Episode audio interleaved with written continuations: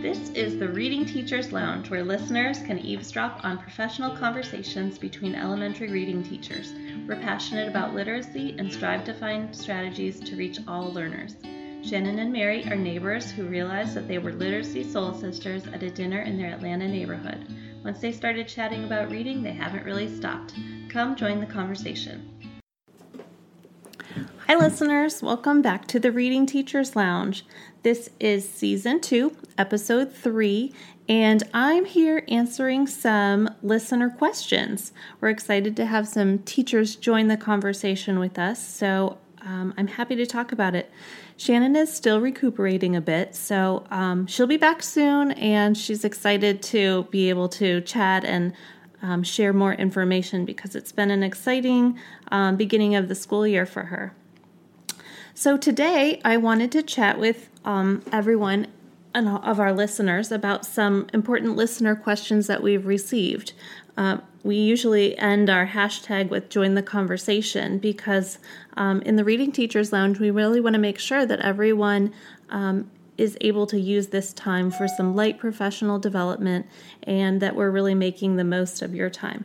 So, we've gotten some really great questions and some really wonderful feedback. So, thank you so much to those who have written us a review on iTunes and um, given us some emails or written on our Facebook page or sent us messages through Instagram. It's so great to hear from all of you.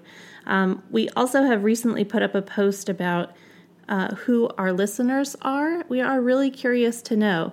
So far, we've gotten a lot of feedback from veteran teachers, people who have been teaching for 15 years or more. We know that we have a lot of reading specialists who listen. Um, we know that some professors are listening and hoping to use our podcast to reach pre service teachers, um, which we're really excited about. That's really um, an important goal for us.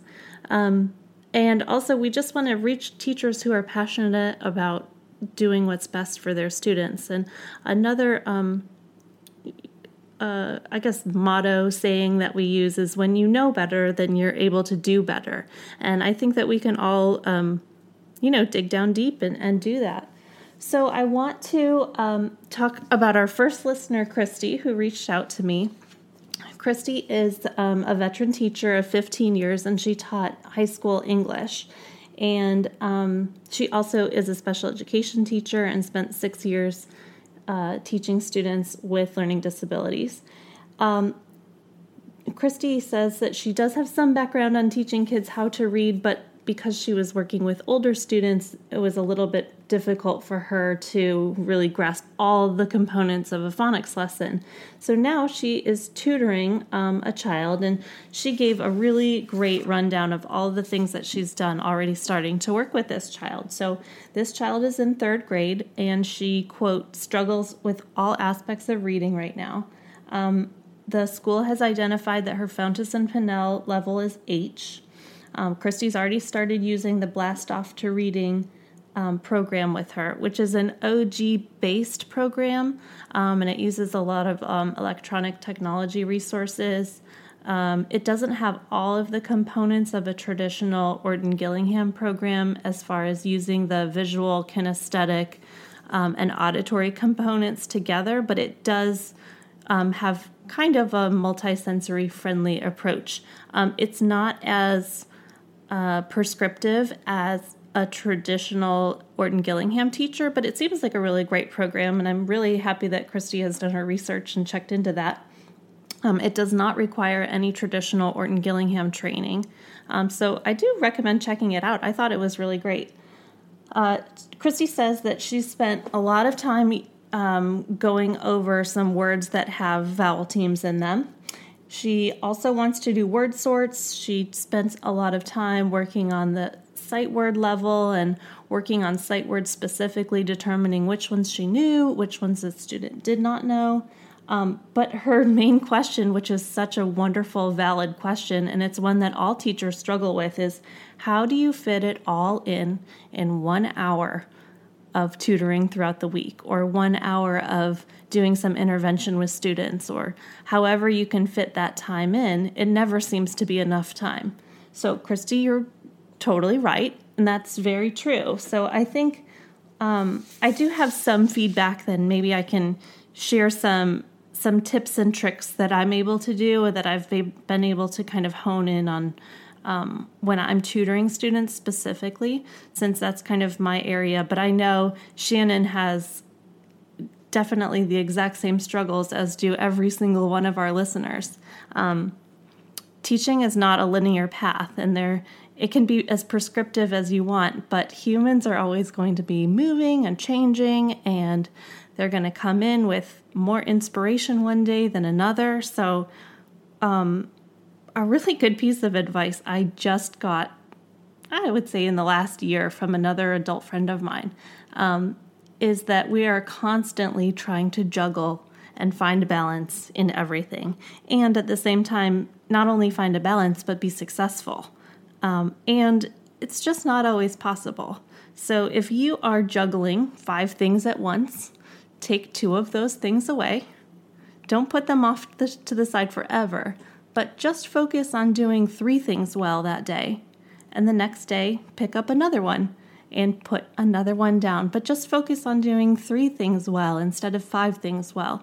And, and apply that to all aspects of your life because um, it does get easier once you have a system in place and you know once you know better and learn some tricks of the trade but really just focus on getting something done well on a smaller scale um, and one of the ways that i would I, I do have some ways that you can do that. Um, and the first part is really developing routines and rituals. And we know that the first six weeks of school, you spend a lot of time working on routines and rituals, making sure that you yourself as a teacher are very organized and you have that predictability. Um, so that you can do things quickly and then the students can anticipate what's happening. The same thing applies to tutoring as well. Um, you want to make sure that you have your rituals and routines in place.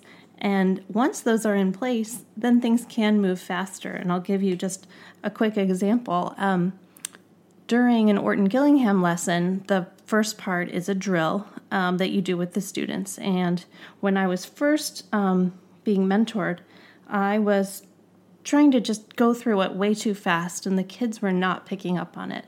The goal of the drill is to flash a flashcard um, that has a grapheme on it. So let's say pH. The students are supposed to then have in their brain um, a picture cue that goes along with it. So the picture cue for pH is phone, and the sound that they're supposed to make, the phoneme, is for pH. So the way that the drill goes is they look at the card, they say pH, phone, and you go through. Um, we would drill all 44 phonemes plus um, what we would do all of the consonants, all of the uh, digraphs, all of the blends. So I was going through maybe 100 cards, and the goal was to try to get through them in five minutes or less. And my students had varying degrees of processing issues, and I was frustrated, they were frustrated. It was just not working well.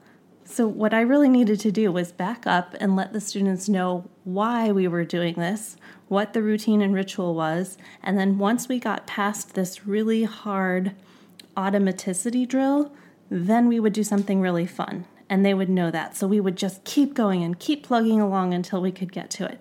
It took probably four months to get really good at our drill. And and that's um I think that that's fine. It's one of those things that you just try to keep working on and chip away at a little by little, and it does get easier. Um, so, in the beginning, maybe you're spending a lot more time doing the drill piece of your lesson and just getting the students to visualize the grapheme and visualize um, how it goes. Of course, I did not have at that time I was teaching in a trailer and I did not have a smartboard even in my trailer. So everything that I was doing was using flashcards. So even for me, just manipulating the flashcards took a lot of I'm going to say stamina. It just, it was hard. It was something that none of us really wanted to do and get through. Um, but that's something that I've definitely worked on and really improved, changed up the cards, changed up my picture cues. And because it's something that I am not really excited about during my lessons, it's something that I have worked really hard to improve year by year. Um, so those routines and rituals are really important. The predictability is really important. And I know all of you teachers are going to nod your head when I say the management of your materials is essential. Um, when, when I first started teaching special education, no, actually, when I first started, my first seven years, it was seven years because it was five years in special ed of different classroom every single year. It was exhausting. I could not keep myself together. I would look at other teachers who'd been teaching for 10 years at a time and they'd had the same classroom, and I would just think to myself, why can't I just get it together? And by the time I had my classroom for the second, third year, I would say, in a row, it made things so much easier because I finally had established really good rules about where things belonged. We didn't deviate from those rules. Everything had its place, and it was easier for me. Um, just, I, I'm not a messy person, but I am a person who doesn't easily find organization. I love being organized. I always want to strive to be there, but it is really kind of difficult for me to establish those rules and norms for myself. So if it's difficult for myself, then it's probably difficult for my students. Hint, hint, it was really difficult for my students. Almost all of them struggled with executive functioning. Um, and I do think that that's one of the harder parts of teaching and preparing teachers that we don't do a great job of, um, especially in elementary education when you are juggling a lot of manipulatives.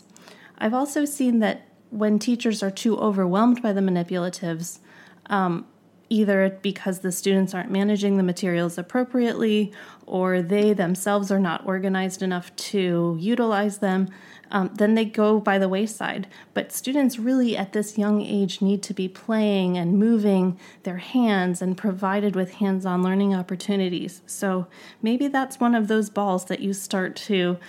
Um, you know, improve upon, in, uh, you know, instead of just juggling it in the air.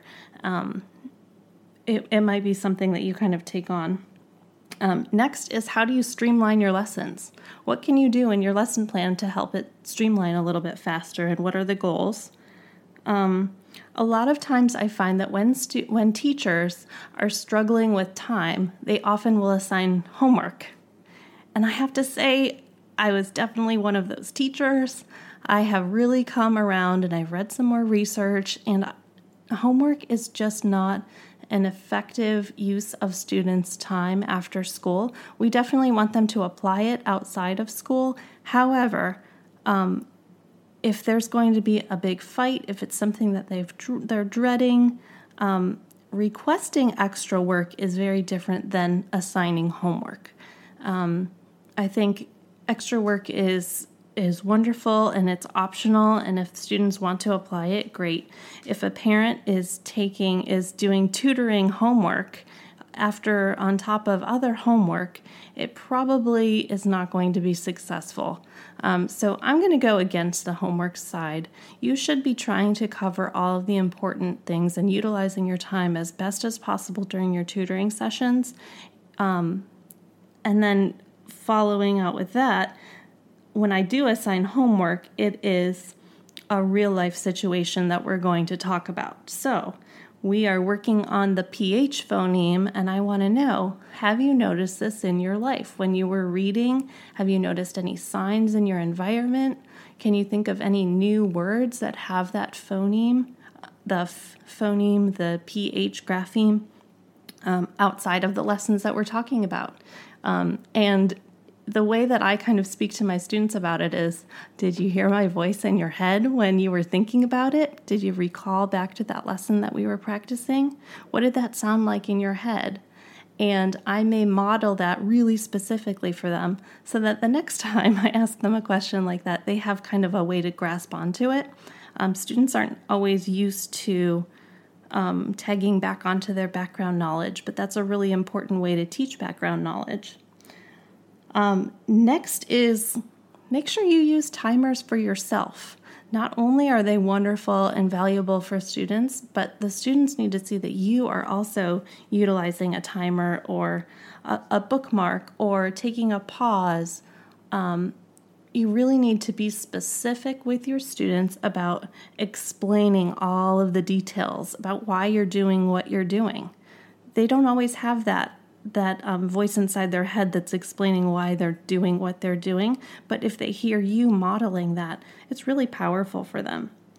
So, um, my answer, Christy, is work on your rituals and routines and your predictability in your lessons.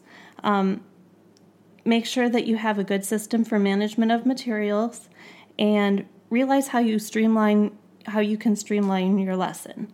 Um, work on real life scenarios and speaking to students about how you are being mindful about how you're working. Use timers, bookmarks, all kinds of um, ways to improve your own executive functioning. And then um, I always overplan things because maybe during the course of my lesson, um, I want to change and, and work on something else. So there's a lot of built in flexibility. I have a set routine that I always follow.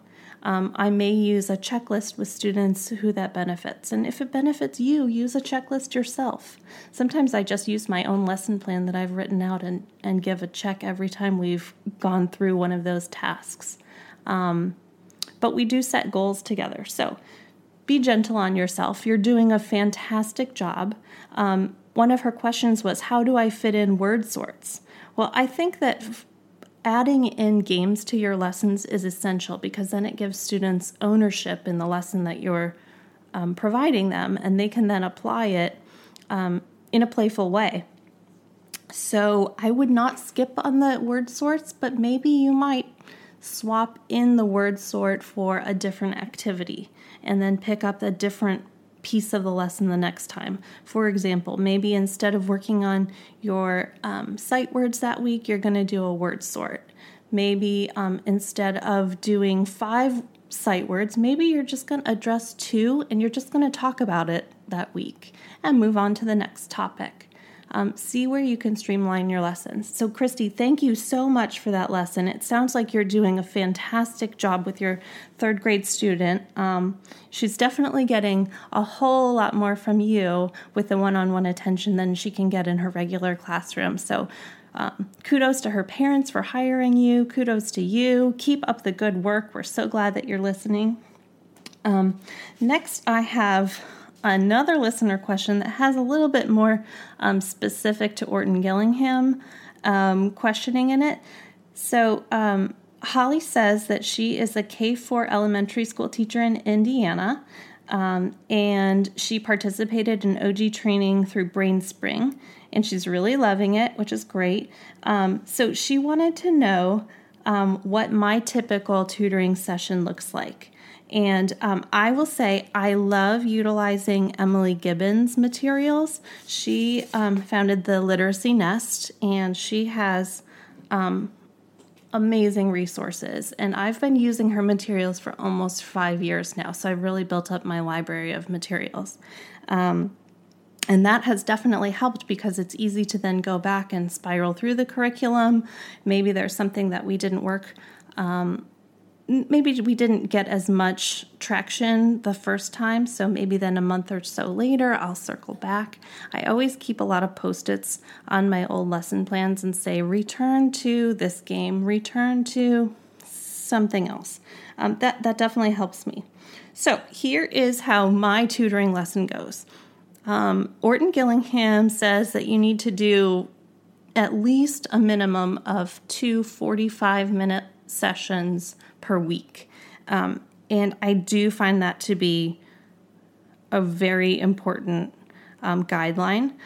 I feel like the um, unfortunate reality is that sometimes kids cannot handle that time that load um, due to extracurricular activities. Parents um, are having a hard time meeting that um, as well. So it depends on how the parents are working with me. So I'm going to just sort of detail how I would get through an hour long lesson because typically what I do is an hour long lesson. Um, and this is just generic. Holly's question is really um, related to working with older students, but this applies to all students. So, the first part of the lesson is called the drill, and during the drill, you're going to um, write the letters of the grapheme. You're going to speak the letter names and also say the sound.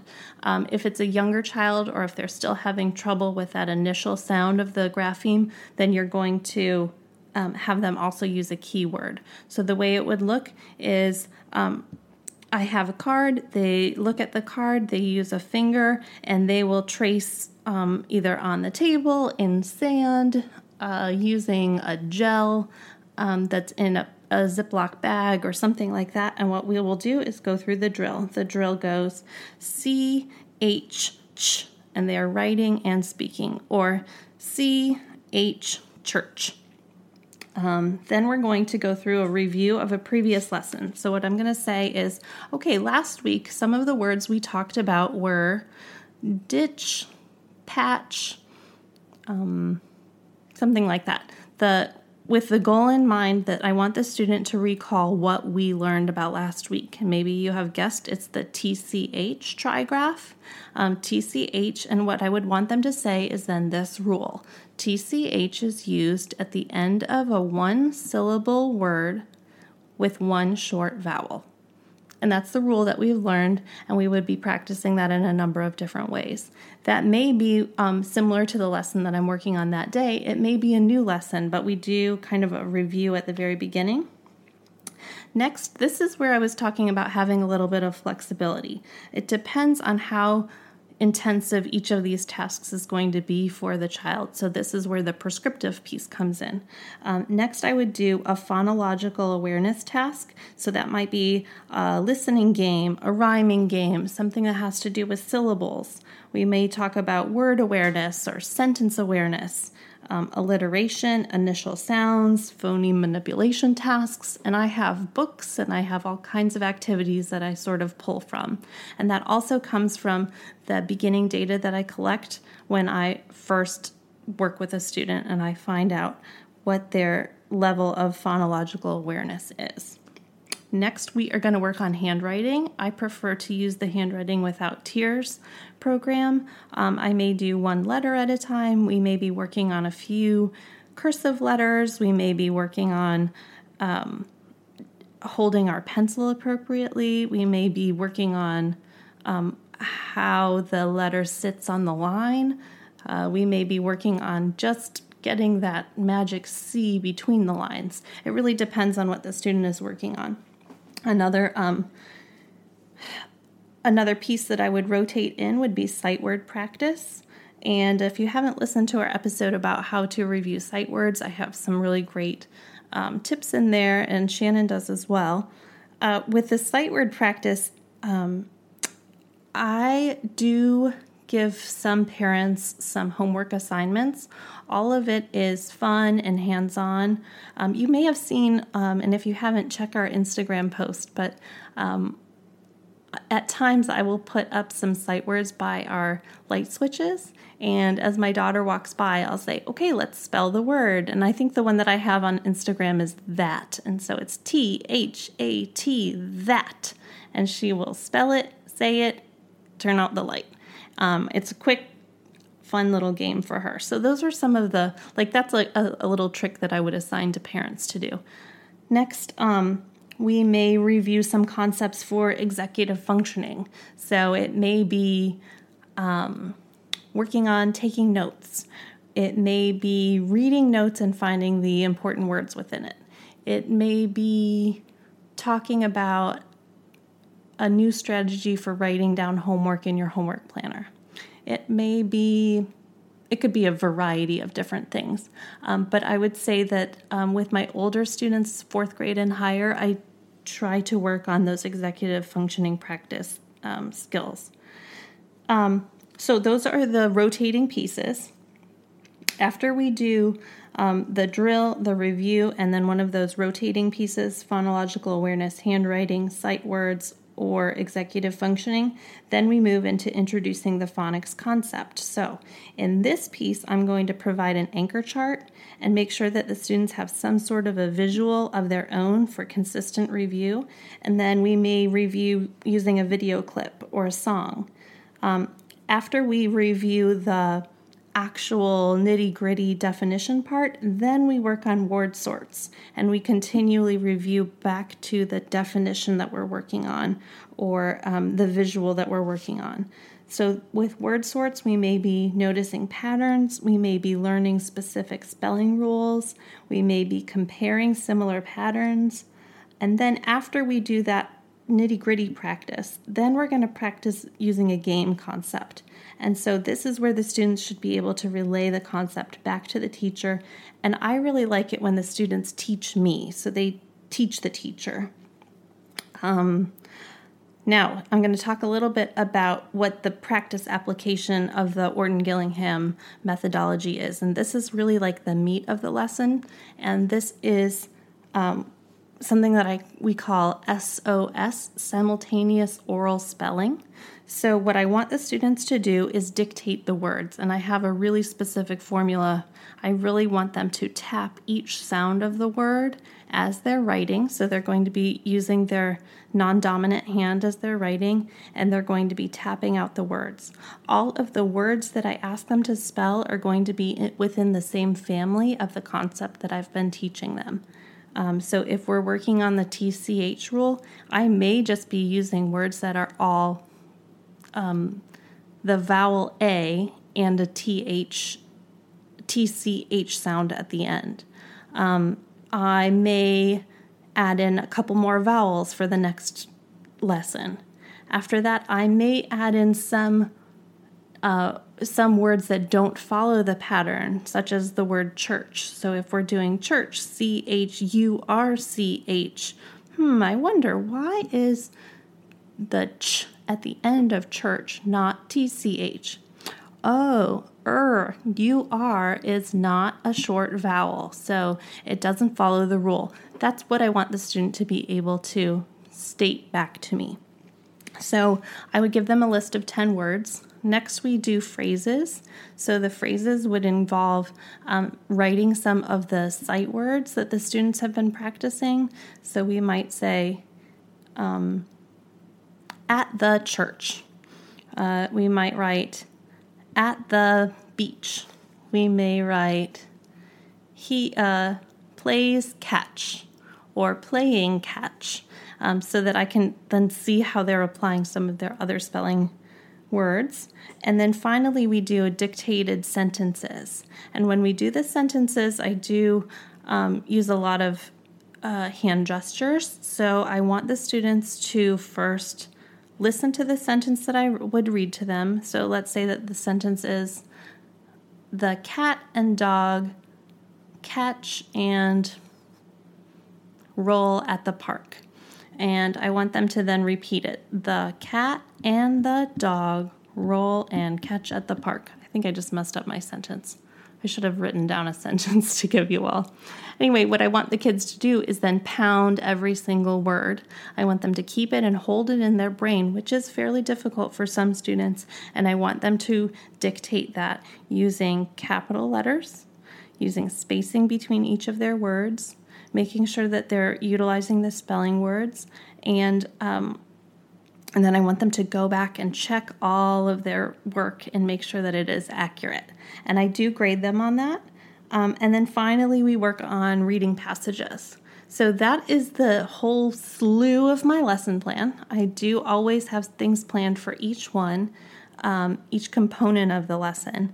Um, but I always build in a lot of talking time with my students, especially for the older students.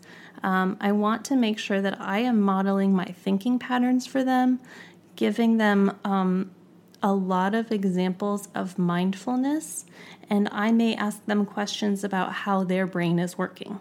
And I really want them to utilize language that they can then apply in the future um, or in talking with their teacher or when they approach something that's difficult, I want them to be able to understand how they best think through problems and not how I best think through problems, but how they themselves do.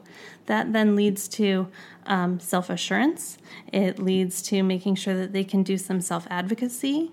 Um, and I have found that to be really successful. I also find that it builds up students' self esteem because they have a relationship with an adult who is willing to get on their level and talk to them about things that are difficult.